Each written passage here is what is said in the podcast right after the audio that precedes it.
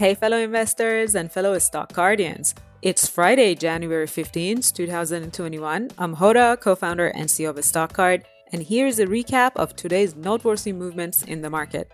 The stock market indices finished the week in the red once more. There was a rapid fall in the early hours of the trading day, and even though all three indices dug their way out of the dip, it wasn't enough to get them out of the red zone.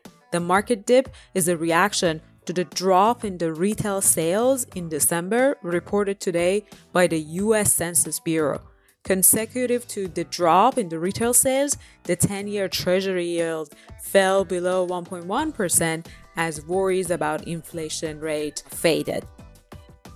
I took a look at the winners list for the day and nothing interesting jumped. Perhaps the most interesting winner of the day was Home Depot. Shares of Home Depot were up more than 2% on Thursday. There wasn't any specific news to justify the 2% gain. It's a profitable, cash generating company with a solid dividend that can be invested at a fair price at this point. Compare this to this industry, it has a reasonable price to earning ratio, and it is one of the only retailers that have managed to stay strong despite the transition of the world to e commerce. This is the kind of stock you can add to your portfolio, enjoy the dividend, and not to worry too much about its future. Today, I picked up a few shares of Solar Edge Technologies, ticker SEDG.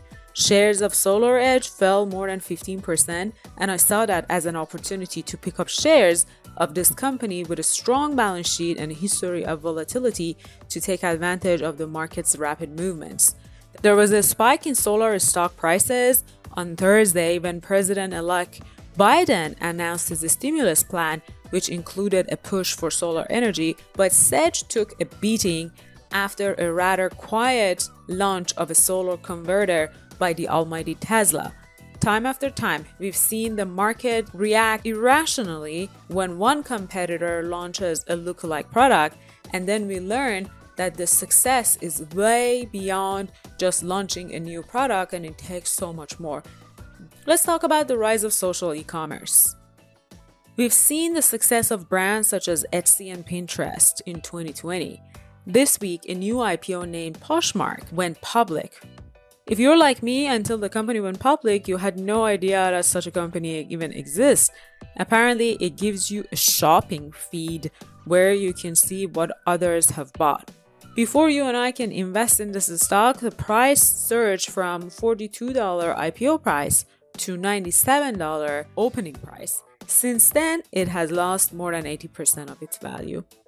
Well, the stock itself is something we need to research later on, but take a look at the internet shopping list of stocks on the StockCard. There are several new IPOs in this space. You can see several companies with only a green and growing growth potential and no operational price return or valuation data. That is pretty typical among new IPOs. Typically, when there are several new IPOs in the same space, it is the sign that the industry is getting ready to shift and evolve. Yes, many of these new unknown names stay unknown and would go bankrupt, but somewhere in this list, there is the next Amazon and Shopify. It's a list of stocks worth watching as these new IPOs like Posh announce their quarterly earning reports and we get to know them better and better. Something to watch in 2021 and beyond. That's it for today. If you like this quick market recap report directly from my daily stock market research, Please like and subscribe and share with your fellow investors. I will see you next week.